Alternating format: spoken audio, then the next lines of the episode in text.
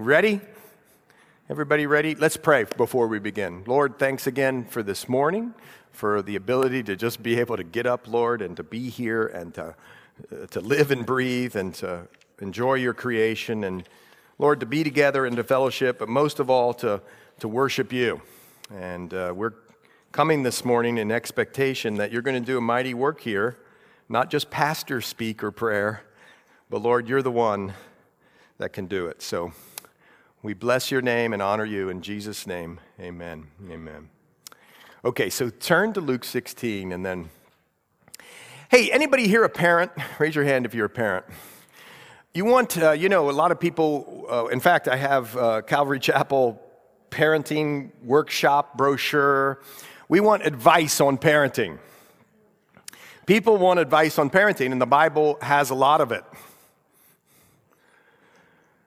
You want me to give you a tip that if you'll do this one thing, your parenting will instantly become better and your children will become healthier in the Lord? You want one tip?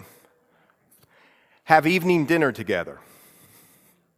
Now you say, oh, yeah, okay, well, sure, of course, we have dinner together, but examine it. How much of the events crowd those things out? The statistics say that families that have dinner together do better if you, however you want to say that. Well, that's interesting because it's in the Bible, you know that? In Deuteronomy chapter 6, God tells the Israeli parents, the Jewish parents, whatever you're doing, talk to them about me. Talk to them about me. When's a time during the day? Do you get up early with them? A lot of people don't. I'm not so good at that. Dinner conversation makes people feel healthy and secure and safe and loved and heard and stable. And it's an opportunity where you can share the Lord with your kids. You know, in Deuteronomy, there it says, whatever you're doing, when you wake up, talk to them about it. When you put them down to sleep, talk to them about it. When you're walking during the day or driving in the car, it didn't say car, but you know what I mean, talk to them about the Lord, the great things of the Lord. And then find out, you know, what they like and what they don't like. Become an expert in your kids. You know, each one of your kids probably has love language that's different. And so, you want to make people healthy, start to establish and don't break evening dinner. Now, why am I going off on that? Because in chapter 14 of Luke through chapter 17, guess what Jesus does? He has dinner conversation with a lot of different people. And Jesus makes it count. I mean, he doesn't just talk about the pirates. Well, that's a waste of time anyway. But anyway, he doesn't just talk about the pirates or the weather or how bad this political party is or that political party is. When Jesus goes to a dinner, he provokes, in the right way, spiritual conversations. I mean, it's incredible. If you turn back to 14, he goes into the house of a ruling Pharisees, the ones who wanted to kill him. He gets invited over to dinner. That's where he is in Luke 16 when we join him. If, you're, if you've come here and you haven't heard the preceding messages, you might say, Well, what's all this about? I'm trying to give you an orientation. He's at a dinner and he's been invited by somebody who probably is not in his camp. In fact, his spiritual party is going to be seeking to kill him. But he takes the invitation because he loves people, he loves even his enemies, and he goes there and he talks to all of them who, who don't like him. The, uh, he talks to them who were invited. He talks to the people because it was probably an outside banquet who are walking through the streets. He talks to them, he talks to the hosts. And these are spiritually provocative conversations. It's not wasted chatter. Oh man, am I convicted when I hear that. And each one has this, each one of these stories that he's telling to the different people and to the multitudes, each has a different uh, emphasis. Last time, in chapter 15, he was talking to tax collectors, tax collectors and sinners, the ones who the religious people hated. They wouldn't sit with them.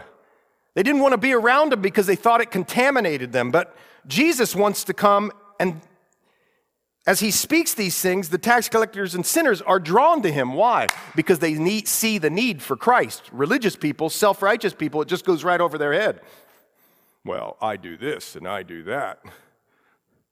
So I'm good, but you know, it's funny, like when you share a scripture with somebody, oftentimes they go, Oh, that's perfect for so and so wait, time out, wait a minute, maybe it's for you or for me, right? Especially when you uh, uh, share the hard scriptures or read the hard scriptures, you go, you know, a lot of times your mind's going, well, that person needs to read this thing. Well, maybe the Lord's saying something to us. Here he gets to the into chapter 15, and he gives us these parables, a parable of a lost sheep that's in chapter 15 at the beginning, 1 through 7. And it's that one who wanders away from the sheepfold or the herd, and he comes, uh, the, the, the shepherd goes and gets it. So touching, man. That he's a pursuing God who comes after the one who's been wayward or lost, even if it's been their willful falling away, or even if it's, you know, carelessness on their part. Here in the human world, somebody falls away or makes mistakes, we write them off. Jesus pursues. Parable of the lost coin. She loses a coin out of her marital, marital headband, one of the 10 silver coins. She does everything she can to find it. And then we get to the parable of the lost son. You know it, the prodigal son story. We did that last week. But I want you to notice something because it brings us right into Luke 16. In, in the parable of the lost son, you see, there was the guy, the prodigal son, the one who asked dad for his inheritance before dad died. How, how classy is that? How insensitive is that? Dad, I know you're going to d- die. And you got, you know, brother's going to, older brother's going to get two thirds, and I'm, but can I have mine now? Anyway, he goes away. Prodigal means wasteful or wasted. He wastes everything. And see, in our culture, we say, well,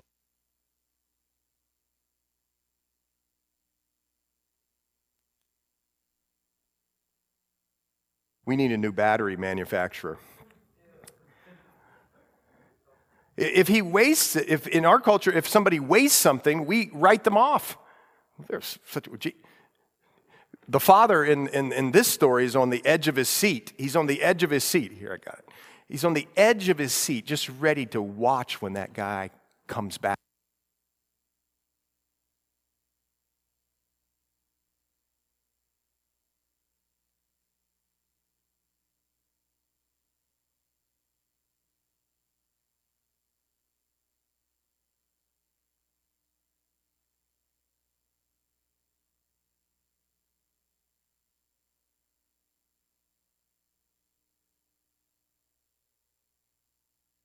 Upon him because heaven rejoices over those who come back to the Lord.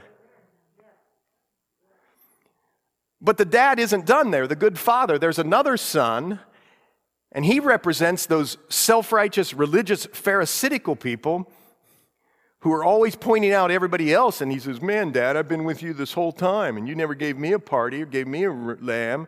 And dad says, goes out. Notice the dad goes out to him too, by the way and says, Son, don't be mad.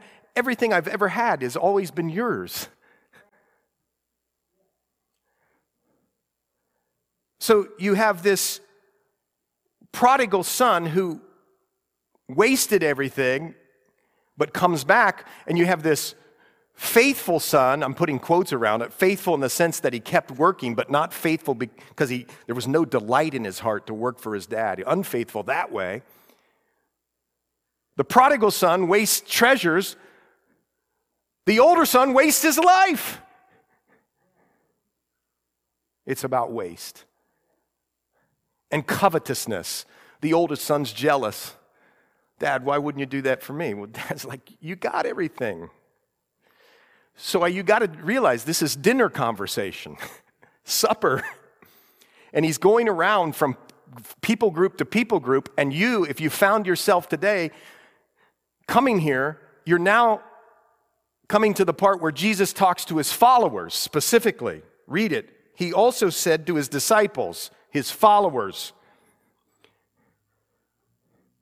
He's shifting, he's talking to the different people, and he knows that the disciples need something. They need something. And if you're a follower of Christ, you need this.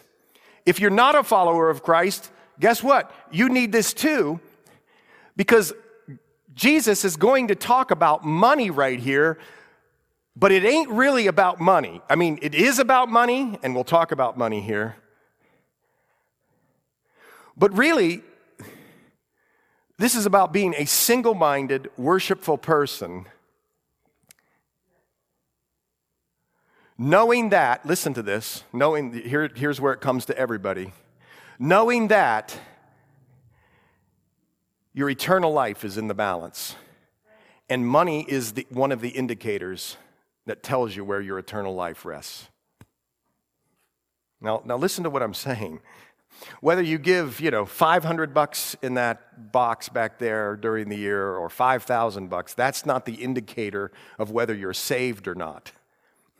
Except for because that's because of the finished work of Jesus Christ. But those who are saved, listen to this, are going to be generous people. Am I trying to get you to put money in the box? No, I mean generous in all ways money, resources, time,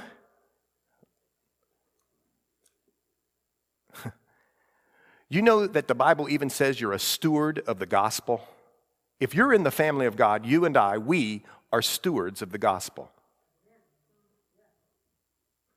So it ain't just about money, it's about what we're giving out of our lives. Now, watch this. He goes to his disciples, read with me, and there was a certain rich man who had a steward.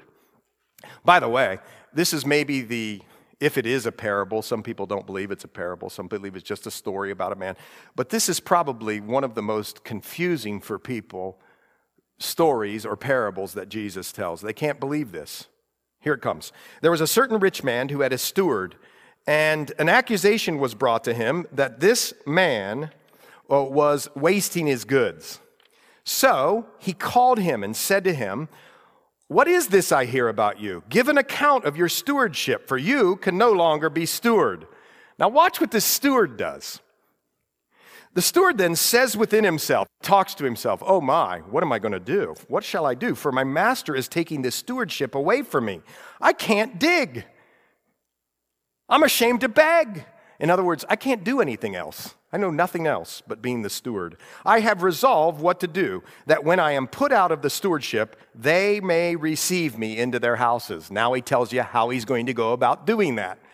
He's worried because he doesn't know anything else but being a house steward. A house steward is entrusted all the things of the house, including the money. How do you think they buy groceries? The steward arranges it, he's got access to the funds, everything.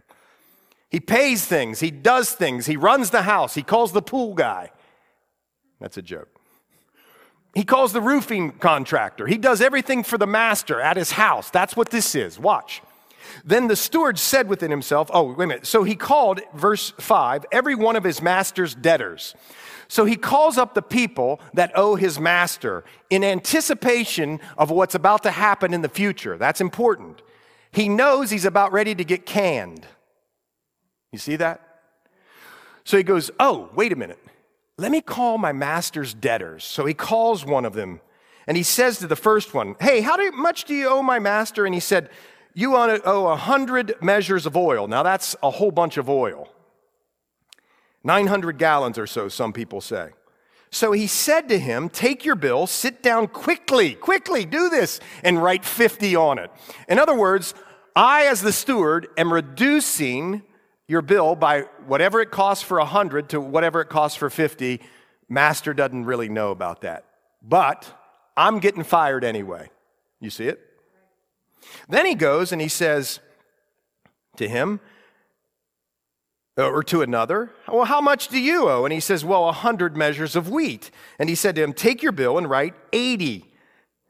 So the master commend, listen, the master commended the unjust steward because he had dealt shrewdly. For the sons of this world are more shrewd in their generation than the sons of light. You shake, you're, you're scratching your head. You're like, how in the world could Jesus be telling this story or parable? Keep going. And I say to you, make friends for yourselves by unrighteous mammon, that when you fail, they may receive you into an everlasting home. He who is faithful in what is least is faithful also in much. By the way, folks, we think money's the end all and the be all. Don't it don't lie, you think that. I remember one time, first time maybe I ever came to Pittsburgh, I was in law school and I took the bus from Columbus, Ohio to here, and some guy ripped me off from 20 bucks. 20 bucks, folks. Now, I get it. 20 bucks is a lot to me, but really, 20 bucks isn't that much of money. I was sick. I was going to Europe, three weeks in Europe. It bothered me every single day. 20 bucks. You ever had somebody rip you off for money? How it makes you feel? Well, Jesus here says money's the least. We think money's the most. He say, "He who is faithful in what is least." Listen, money's no big deal to the Lord. Why? Because the Lord owns it all, by the way. He has it all. Everything you have and everything I have, it's from the Lord. Well, anyway,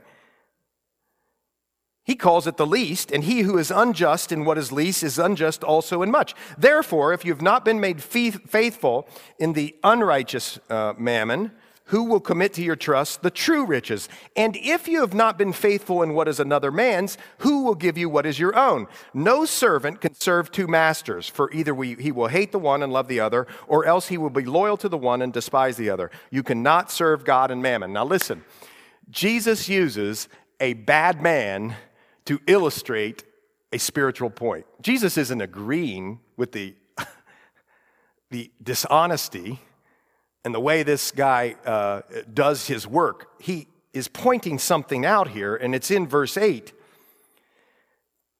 For the sons of this world are more shrewd in their generation than the sons of light. Here's what he's saying You folks, we, all of us, go about our life really never thinking about the future eternally. You will go to great lengths, even in your business. Look, this guy did it, in which you'll do things now so that you know in this uh, you know next month or six months from now you'll have a great vacation or you have a great retirement. You put 401k money. You're looking on your phone. Oh it went up. Oh it went down. You're scared to death. You're worried. Oh it went up this year. Great. Let's vote for this guy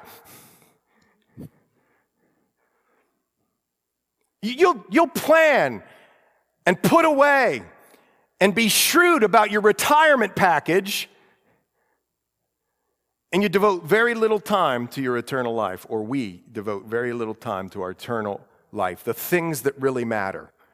What he's doing here is he's not saying, I agree with what this guy does, but by a way in which the Jews would write certain things like poetry and literature. He's making a contrast. He's saying that guy is not very uh, honest, and he thought about the future in his business in this generation. Why won't you people do it? That's what he's saying here. And I wasn't pointing at you, I was pointing at me first. but he's saying to the crowd that, he, why won't you do it? See, he wants his disciples to invest in eternity.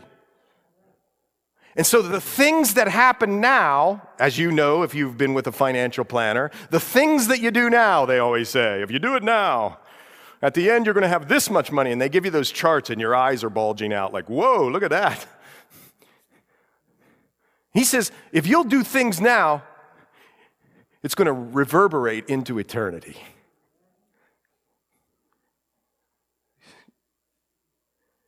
I mean, The Lord is just telling us here that there's this stuff called unrighteous mammon. That's another way of saying money. And it's very slippery and subtle because it can lead you in a really bad, or re- lead you to a really bad place. It's not money that's at issue, the Bible tells us, it's the love of money. But at least two places in the Bible, it's called filthy lucre. It's, it's something that brings out the worst in people oftentimes. Amen? You ever had a neighbor dispute over the property line. You know, 300 bucks are at issue because they're one centimeter over. I'm going to pay the lawyers to get that person because they're getting it over on me. I mean, this happens, folks. It was one of my first cases as a lawyer. The only people that made out on that deal was us. They fought and they fought over something so stupid, and we were happy to oblige. So, what he's saying here is why don't you be as shrewd about your eternal life as this guy is? And then he goes on and he says, a really interesting thing in verse 9 I say to you, make friends for yourselves. You go, wait a minute, that's a kind of a weird phrase. But what was the shrewd steward doing? The shrewd steward was making friends with people of the world who would if he scratched their back, they would scratch his back when he got, at, when he got fired. Do you catch it? And he'd be able to go in their house and he wouldn't have to dig and beg. And Jesus says, No, you're going to make friends, but you're going to make friends a different way. So here's what you do make friends for yourselves by your unrighteous manner, mammon. What, does, what is he saying? He's saying, Be careful. Money can do weird things to people, including you, disciples. But you are to make friends with unrighteous manner or mammon. What does that mean? It means that you are to have the right perspective on money. You're to have the right perspective on money. First of all, let, us think about this. This is an unjust steward. You and I are supposed to be stewards of what God has given us. And the first thing I think you need to know and recognize is that everything belongs to the Lord. Everything. The Bible tells us in Psalm 24 the earth is the Lord's and all its fullness. 1 Corinthians 6 19 and 20 says this Or do you not know that your body is the temple of the Holy Spirit?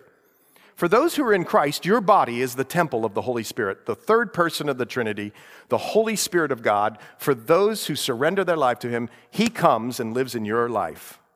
You're the temple. And if you're the temple, it says here, uh, you're not your own for you were bought at a price, therefore glorify God in your body. In other words, even you aren't your own anymore. For a Christian, you're a steward, look at this, of your body and your life. What other things are you stewards of in the Bible? Well, you're to use your gifts and abilities that were given to you for his glory. And you could see that in 1 Peter 4:10. As each one has received a gift, minister it to one another as good stewards of the manifold grace of God. Are you hiding your gifts or not using your gifts? Well, you should be. That's what good stewards do in the Bible. How about this? You're stewards of the clock. Are you a waster of time? Do you spend hours and hours upon Facebook and scroll and scroll and scroll and scroll and scroll and scroll and scroll?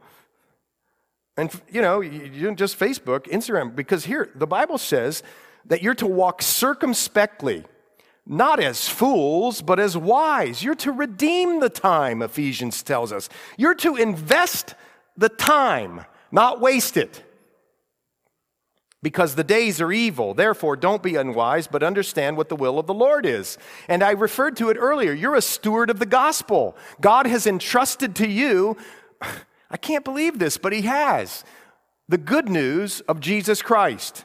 But as we have been approved by God to be entrusted with the gospel, 1 Thessalonians 2 4 tells us, even so we speak, not as pleasing men,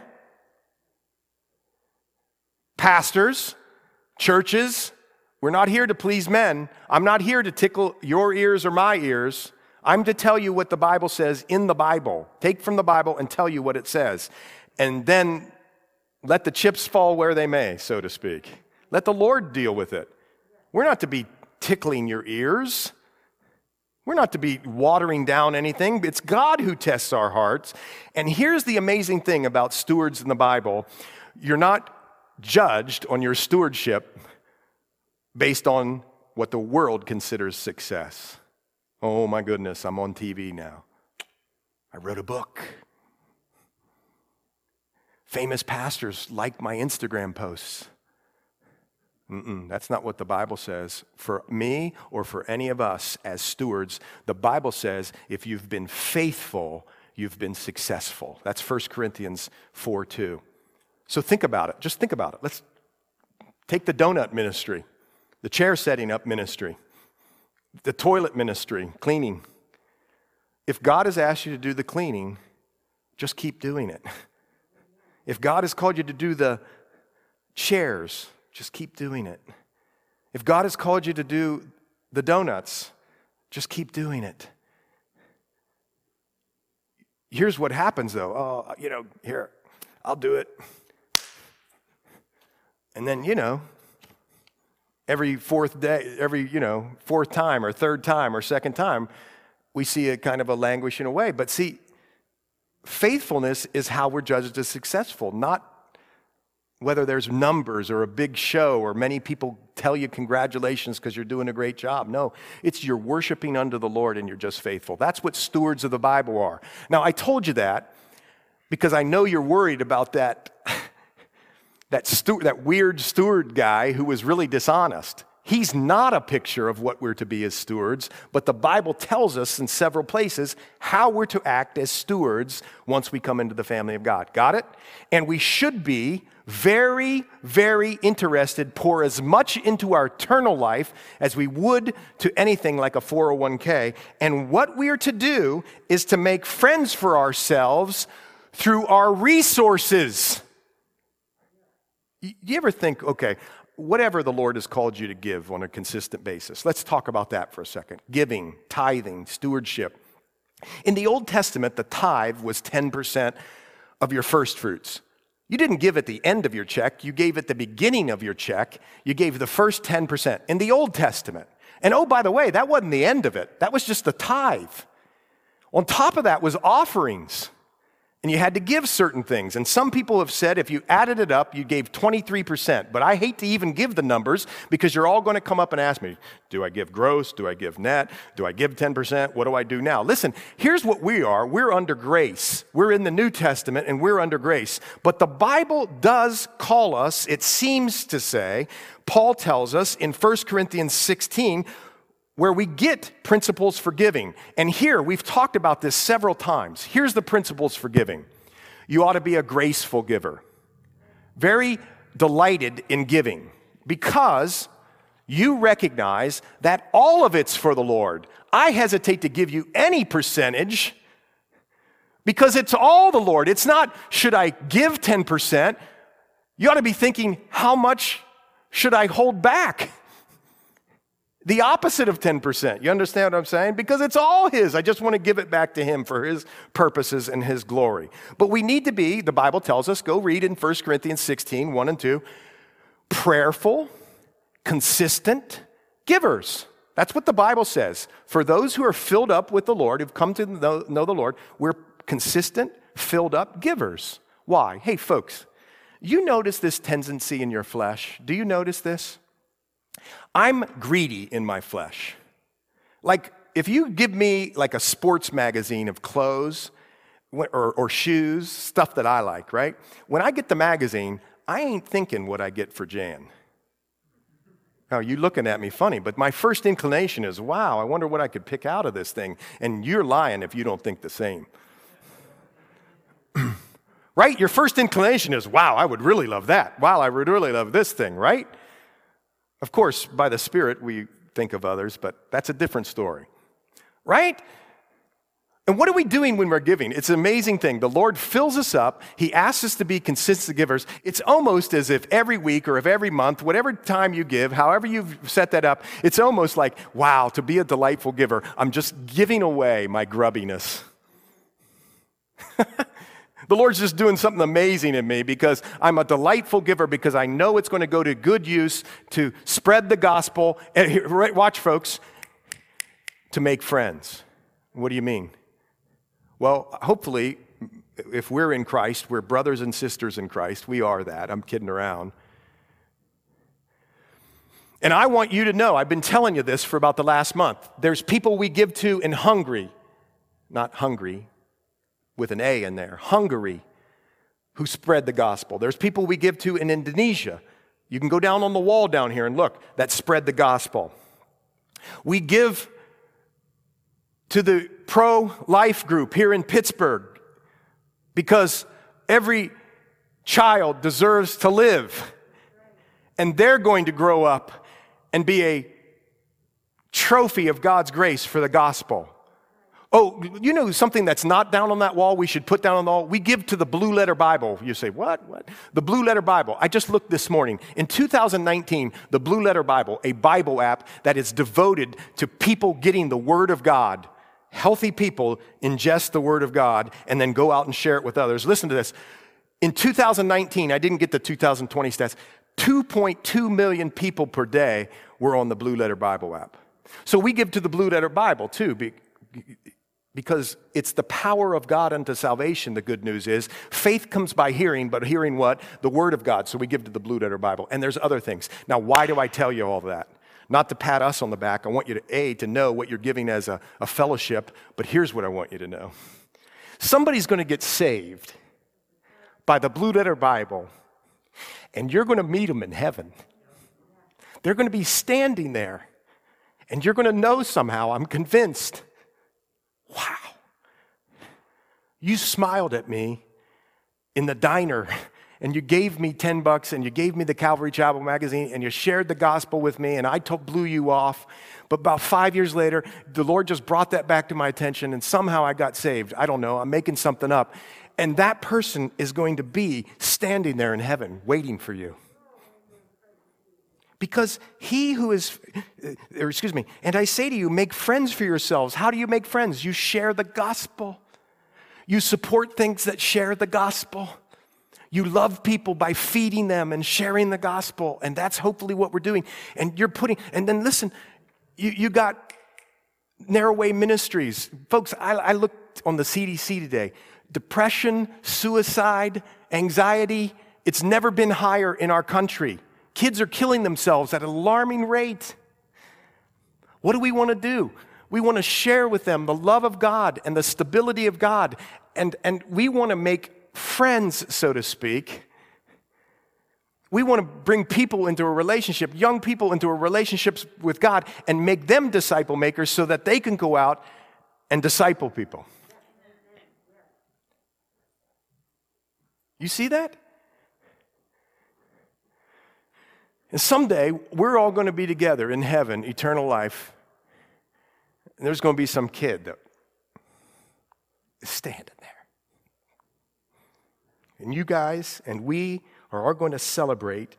They're going to be friends because you people and we and us made friends by unrighteous mammon, by money. Invest yourself he's saying, in the things of the kingdom and think as much about that as you do if you're at your 401k or material things. You get it? Then he goes on and he says, He who is faithful in what is least is faithful also in much. And he who is unjust, I read that to you. He's saying that money to the Lord is not that big a deal. To us, it's a great big deal. We're wondering, are we going to get this? Are we going to get that? But he's saying this great indicator of a servant or a steward who I call, the Lord says, is one who can handle money the right way. And I gave you some of the principles. For more, keep going to 1 Corinthians 16, etc. And think about grace giving, being a hilarious giver. But it, you must be faithful in that. And we talked about this. How do you know if you're struggling in that area? Here's how you know. When God calls you to give to a certain thing, do your fingers kind of go like that. But I'm saying when God calls you to, or are you able to release it knowing that it's all His anyway? By the way, giving has to be or needs to be sacrificial. You could give a million bucks and it not be sacrificial. You could give five bucks and it be amazingly sacrificial. He says, If you've got to be faithful in these things. How could you go on to more ministry if you can't even handle money? If you have the wrong perspective of money, how can we move you on the Lord says. How can I move you on into deeper, richer ministries, or I don't know, uh, more broad ministries, unless you're faithful with unrighteous manner, mammon? So you need to be faithful. We need to be ones who are investing now for our, the, the, the eternal kingdom and keep investing and keep investing and keep investing.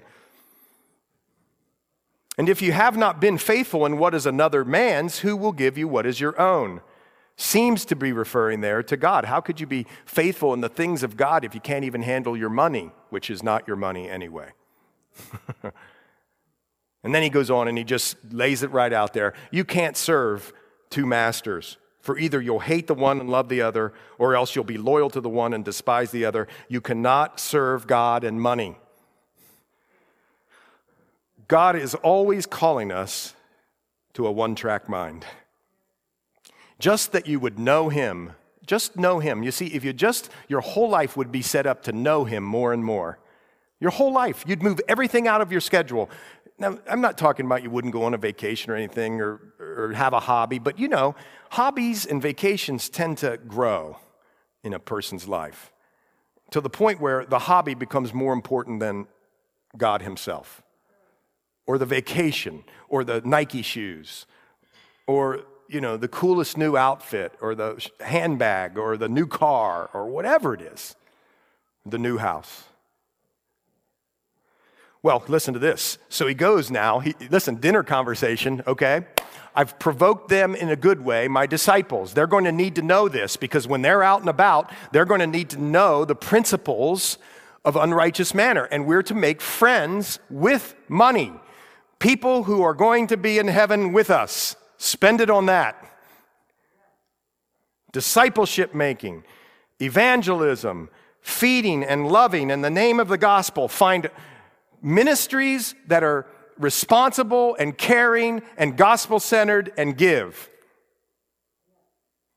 Right? And then he says, now to the Pharisees in verse 14, who were lovers of money. Bible pulls no punches. They measured life, many of them, not all of them, they measured life by wealth. So they would say things like this Oh, you live in that area of town? Hmm. They would say, You must be really spiritual. Wait a minute, you live on that side of the tracks? Wow, what's wrong with your spiritual life? That's the thinking they had here. So the Pharisees, who were lovers of money, they measured their life or spiritual lives by wealth. Also, by the way, time out. If you're rich in this life, it doesn't mean you can't have eternal life. Let's just get that clear. And if you're poor in this life, it doesn't mean you can't have eternal life. He's just saying if your money and your possessions and your wealth dominate you, and you could be poor and they could dominate you because you could be wishing for them so bad that you make them an idol. Either way, you make them an idol, and that's wrong. But if you're using your wealth for God's glory, totally great. He's just saying here be careful. Money is unrighteous and deceptive and to uh, trick you into thinking you're doing the right thing and you'll be uh, lusting after it all the time. Just be careful, he's saying. Everybody get that? Here he comes and he says, Now, Pharisees, who are lovers of money, heard these things and they derided him. That means stuck their nose up to Jesus. Yeah, right. Yeah, right. A principle such as using my money to Come on, these people are sinners and tax collectors, Jesus. And they uh, stick their nose up to him, and he says to them, You are those who justify yourselves before men. You could go back in Matthew 6, the Sermon on the Mount. Guess what they loved to do? They loved, like, like if, if their giving box was in the back, you know, it's like that thing. Here's what they love to do. Hey, everybody, look what I'm putting in the thing. Look how big my envelope is. Watch me. They like doing that. You know what they also like to do? They like to go out on the corner in showy garments and wail and pray so everybody would think they were pious and religious. He said, You like to justify yourselves before men. God knows your hearts. You understand that? God knows our hearts. God knows what's going on in inside. For what is highly esteemed among men, look at this, is an abomination in the sight of God. Money is not that big a deal, folks, to God. Of course, you say, well, he has it all. He's the owner of it all. Yes, but he's saying to us as disciples, that's at the bottom of our list. Should you be responsible and good with your money? Yes, but you shouldn't be devoted to it as you make it an idol. Okay, here. Then he goes on to this. The law and the prophets were until John. Who's he talking about there? John the Baptist, his, uh, his relative there, his John the Baptist, who paved the way for him. The law and the prophets were until John, and since that time, the kingdom of God has been preached, and everyone is pressing into it. And it is easier for heaven and earth to pass away than one little tittle of the law to fail. Whoever divorces his wife and marries another commits adultery, and whoever marries her is divorced from her husband commits adultery. Now, this is kind of a strange thing. What is he saying? He's saying you like to justify your hearts before men. The real justification comes by the blood of Jesus Christ. And for those who are really justified, you don't need to be showy and tell people what you're doing because you're serving the Lord and just you and the Lord doing it. I don't need people to see me put money in the box. I don't need people to see me come here, you know, at a certain time and put the chairs up. No, it's for the Lord. he says the law and the prophets were until John, John the Baptist. He paved the way for the Messiah, who's Jesus, who's talking. And since that time, the kingdom of God has been preached and everyone is pressing into it. Now, this is a verse in the Bible that if you read uh, 15 different opinions on this, you get 15 different answers. I like what uh, says on this. He says this uh, It's difficult to see the connection in this verse about the law and divorce. Perhaps Jesus meant this since the gospel was influencing the people so profoundly among the people who were sinners, who recognized the need, perhaps the gospel was influenced the people so profoundly it was harder for Pharisees to justify their hypocritical teachings. While they professed to be guardians of the law, they ignored the teachings of the law about divorce, allowing divorce for any trivial cause. Maybe that's what he's saying. He's seeing the, uh, this, the gospel being preached and people responding. And then Jesus points out, you know, you're really hypocritical on that thing called divorce. Now, why were they hypocritical? There's a backstory to this. There were a couple major rabbis of the time, and one rabbi would say, and he had a whole bunch of followers, here's why you could get divorced under God's law for anything that's un, for any uncleanness and he interpreted uncleanness as adultery. There was another rabbi who was way more liberal, kind of like the U- U.S. courts, state court system. It said, no, we can, quote unquote, this is how they said it. Don't get mad at me. If you're going to get mad, don't get mad at me. Put away our wives for any reason. And they would say in that teaching that if, honestly, not making a joke, if the wife made the food improperly and that upset the husband, you could put them away for divorce. And that's what they were teaching. And Jesus was saying here, hold on a minute. You walk around and you tell everybody else what to do, and you act all pious and holy, and you draw crowds to give, and you draw uh, crowds to, uh, to pray, and you draw crowds to see how holy you are because you wear the right vestments, and you're teaching this. By the way, he wasn't giving a theology here of marriage, that comes in other parts of the Bible. But what he was saying was, he was making the point is you're, you guys justify and change and switch. And really, what's matters here, this is important for you right here. Take this from it. What really matters is what the Word of God says. So he goes right into this story. There was this certain rich man and here's where it's going to come into everybody's front porch. There was a certain rich man who was clothed in purple. I'm not rich, but I wore purple. And fine linen and fared sumptuously every day. But there was a certain beggar named Lazarus. This isn't the same Lazarus who was brother of Mary and Martha, different Lazarus, who was full of sores the Greek there is these are oozing, pussy things. Gross. Who was laid at his gate. Do you see that? He was laying at the gate of the rich person. He couldn't move, he was disabled, desiring to be fed with the crumbs which fell from the rich man's table. Moreover, the dogs came and licked his sores. Right? This was a helpless dude. So it was that the beggar died. What happened to the beggar? It was carried by the angels to Abraham's bosom. The rich man also died and was buried. And being in torments in Hades, he lifted up his eyes and saw Abraham afar off and then he cried and said, Father Abraham, have mercy on me and send Lazarus that he may dip the tip of his finger in water and cool my tongue, for I am tormented in this flame. But Abraham said, Son, remember that in your lifetime you received your good things, and likewise Lazarus evil things, but now he is comforted and you are tormented. And besides all this, between us and you, there is a great gulf fixed, so that those who want to pass from here to you cannot, nor can those uh, from there pass to us. Then he said, I beg you, therefore, Father, that you would send him to my father's house, for I have five brothers, that he could testify to them, lest they also come to this place of torment. And Abraham said to him, They have Moses and the prophets, let them hear them. And he said, No, Father Abraham, but if one goes to them from the dead, they'll repent. But he said to them, If they don't hear Moses and the prophets, neither will they be persuaded, though one rise from the dead. So he's telling us a story to tell us that if you focus on riches in your life, and you got to be honest about this, if you've made riches an idol, if you've if you're a follower of riches, money, possessions, things, if all you're devoting all your life to the material and not to the eternal, listen, you're in danger of finding yourself in Hades.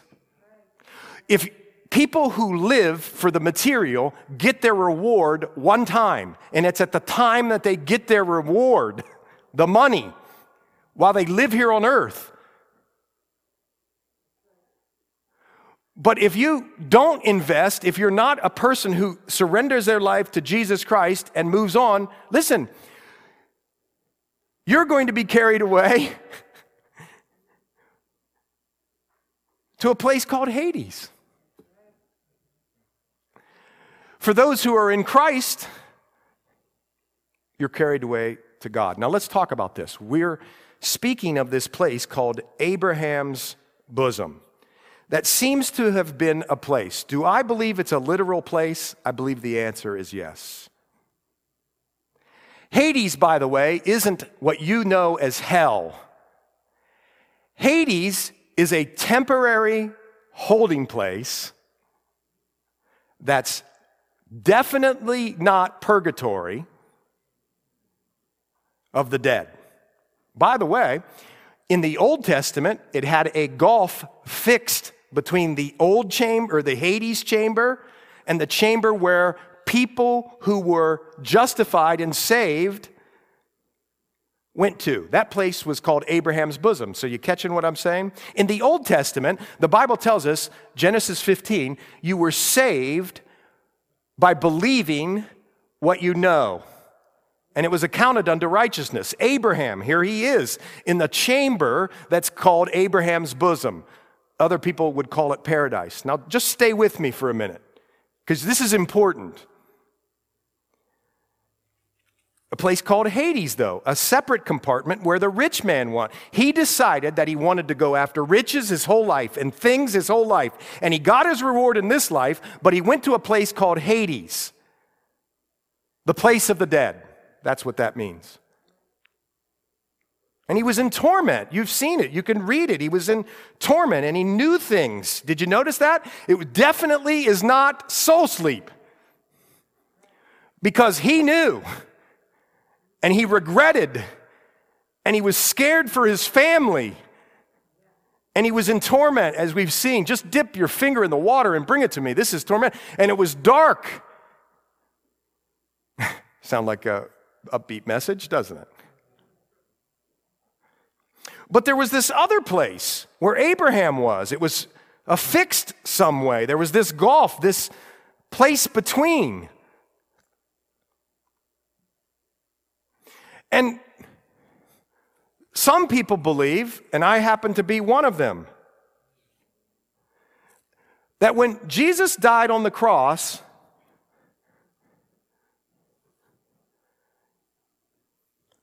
his body went in the grave, but he, whether you want to say his soul or spirit, went and set the captives free, listen to me, in Abraham's bosom. You can see that in Ephesians, and you could see that in the book of Peter. And he emptied out that chamber that's called Abraham's bosom. So, for a believer on this side of the cross, when they die, they don't go to Abraham's bosom, they go to be with the Lord. He said to the thief on the cross, didn't he? I mean, come on, today you're going to be in paradise. You could look at 2 Corinthians 5. There's another place. You could look at Philippians that talks about, you know, when we leave this life, we go to be in the presence of the Lord. So there's no Abraham's bosom. But listen, there's still Hades.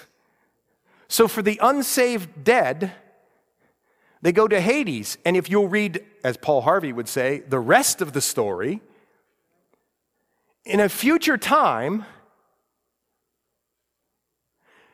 as God, uh, Jesus has come back and he sets his kingdom up here on earth, we believe it's a literal 1,000 year reign. He's going to take Satan, and the unbelieving dead, and he's going to put them after the great white throne judgment that's found in the book of Revelation. He, he's going to fairly judge people. He's going to put them into a place called the lake of fire or hell.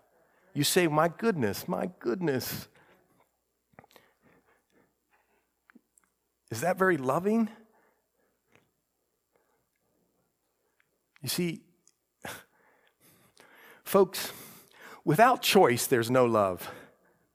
I always give this example. If, if, if you and I, or if, if you guys came to Jan and I's wedding in 1993, I always get that mixed up. And you know, I had my blue tuxedo on, the light blue one with the big ruffles, you know what I'm saying. And she had the old 70s. No, we weren't married in the 70s. And afterward, I'm coming down the thing, and we're coming, and you're all greeting us, and we go, oh man, you guys look so much in love. You look so much in love. Yeah, just great. If I whispered over to you and I said, Yeah, but I had a pistol under my coat pointed at her, what would you say? Not very much love there. But what's the beauty of marriage, see? What's the beauty of marriage? There's no gun under the pocket. I say this to shock you, but my wife knows where the divorce court is, and so do I.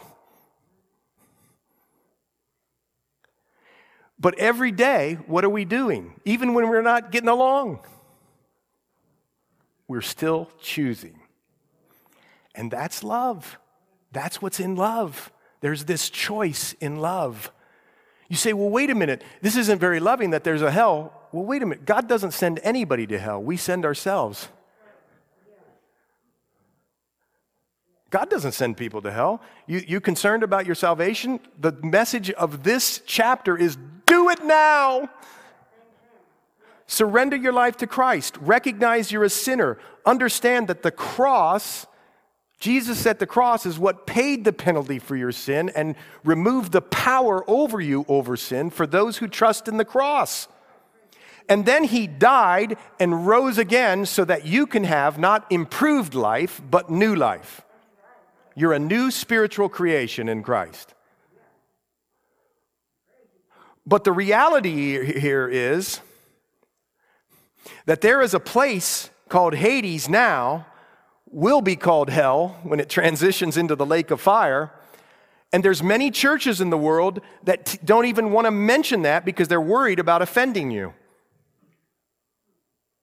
And yet, Jesus speaks of it at length. So the question becomes where do you want to go? Where will you go? Not where do you want to go, where will you go? Do you know that you're a sinner? Have you ever broken a commandment? Well, I've broken them all. You say, well, wait a minute. You've murdered somebody? Yeah, I've hated people. Jesus said, if you've hated, you've murdered. I could just go right down the list. Dunk, don't, don't. Yep, yep, yep, yep, yep, yep, yep. Violated all of them. But the Bible says if you've violated any, just that much, just one, your boat's sinking. You've missed the glory of God. You've fell below his standard. And the only provision to get you back to God is to uh, trust in his sacrifice, which was his son Jesus. For those who trust in his sacrifice, Jesus, for their eternal salvation, they do something called repent. You go, man, that's a big word. No, repent is change your mind about who you are and who God is. Because, see, many people in the church tell you you're basically a good person. The Bible says, no, you're not. You're a sinner. You're a sinner who needs the grace of God, which means love and action, Jesus Christ, to come and pay the penalty for your sin. And as you repent, you just turn and move towards God and you say, Lord, I recognize this. I'm a sinner and I need you, Jesus, to bridge the gulf between me and God, to pave my way back, to reconcile us back. See, I'm going to leave you with this. You know what real friends do? they tell you the truth. Real friends don't flatter you just to flatter you. Of course, they encourage you and build you up, but, but real friends tell you the truth. And the truth is, friends, there's a place of eternal life with the Lord, and there's a place called Hades or hell. And we're going to spend it in our eternity in one of those two places. That's the truth. And when we come as disciples of Jesus Christ and invest all that we are so that more people would come to know him for eternal for eternity in eternal life. See see that's dying to yourself. That's what the lord calls a disciple to is to serve others die to self for the benefit of others. Wow. And so as we close here i'm not sure if i've gone over so i'm not sure if the uh, folks are going to come and worship or not. Maybe somebody give me the high sign. Are you going to do it? Okay, high sign is yes. Okay, I'm going to pray now. And if you've never surrendered your life to Jesus Christ, as you pray this prayer, just ask Him. Have Him come into your life. If you're far away from the Lord, ask Him. Tell Him you want to come back. And if that happens for you today, if something, if you're doing business with the Lord or you want to talk about what we've talked about, come up after and we'll have people up here and they'll pray with you and we'll talk to you about it, okay? Let's pray. Well, Lord, thank you so much for this morning. Thank you, Lord, that um, your word is so effective and powerful if we'll just dig into it. And I just ask, Lord, that you would Bring salvation to some who are sitting in here. Maybe you've never heard this and are wondering, Lord, I pray by your Spirit you'd bring them to a saving knowledge of you, a saving relationship, just like John 6 tells us. Lord, maybe there's some who've wandered away. We're praying just like the sheep or the coin or the prodigal son, as they come back, you meet them. Lord, whatever it is, help us to be great investors in the kingdom by being humble abiders. In Jesus' name we pray. Amen.